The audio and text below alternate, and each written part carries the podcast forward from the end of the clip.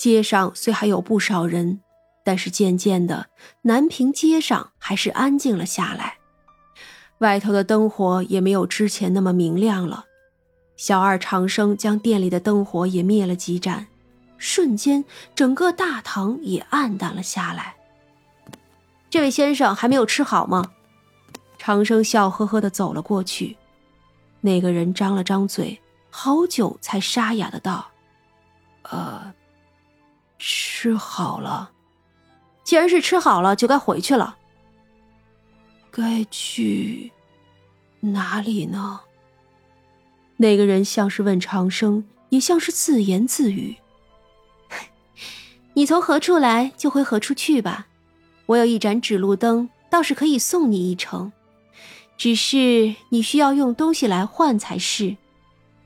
龙三娘清脆好听的嗓音与之前有所不同，就连相貌也有些不同了。明明就是普通的衣裳钗环，样貌是美的，可远不到倾城。但此时她从后头进来，却像是从天而降一般。那书生模样的人脑中像是被什么敲了一下。疼了一下，然后渐渐的清晰了起来。他缓缓起了身子，做了一个长揖。学生刘书明，漳州人士，迷途至此，还望娘子指点迷津。漳州刘书明，哼，这可就有意思了。正说着，张捕头忽然来了。什么有意思啊？嘿，你看呀。这是真李逵呀，还是假李鬼呀？这一位啊，说自己是漳州刘书明。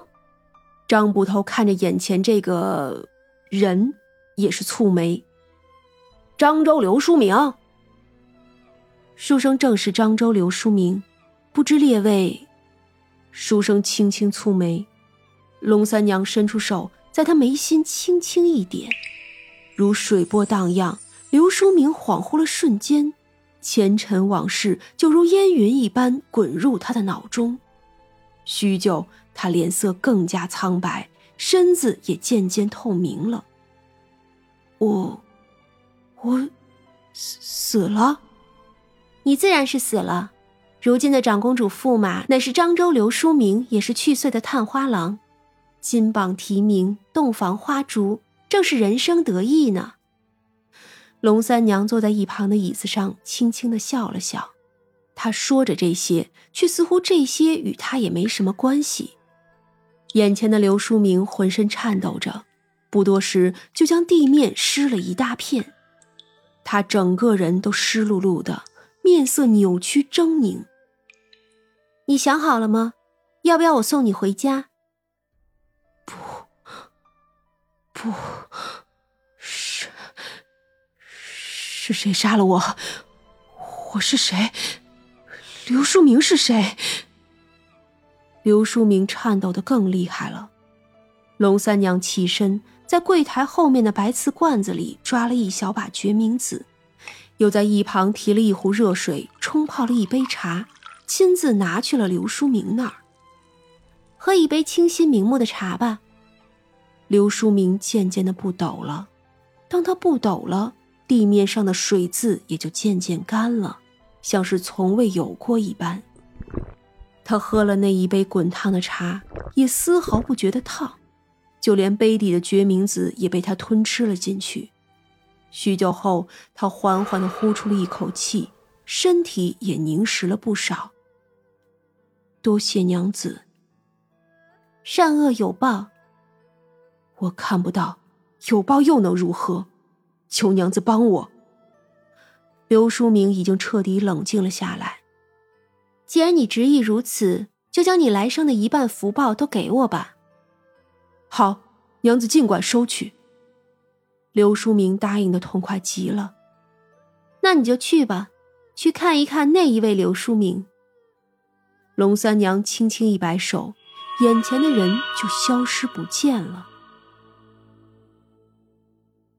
张捕头叹了口气：“哎，何苦呢？他虽然是英年早逝，可也是寿数如此，又何必要折了来世福报啊？世人总是如此，只看眼前。二哥辛苦，我刚做了鹅蛋香椿饼，还剩下一些，给你拿来。张捕头忙高兴了起来：“哟，能吃到三娘你做的东西，那我今日算是来着了。”很快，张捕头几个就聚在一起吃了起来。张捕头喜欢世俗生活，他体验凡人的生老病死，自有一套自己的修炼之法。在这燕京城里，他已然待了两百年，看着他兴盛，也看着他将要衰亡。无畏管理无常人，胡大娘是一株几千年的胡杨成了妖，账房张大。对外说是胡大娘的大儿子，可实际上也是一株樟树妖。他沉默寡言，但也是十分能干。小二于长生乃是一株榆树成了精，他曾经可是长在前朝皇宫里头的，只是因为不讨喜被移栽了出去。年岁最小，活泼也讨喜。而张捕头的原型，大概只有龙三娘知道。但是龙三娘的来历却无人能知，便是殿中这大小妖怪们也不是很清楚。他们呢，也不是第一次来人间开饭馆了，只是觉得山中寂寞了，就来人间走上一遭，赚些悲欢离合，取些福报运气罢了。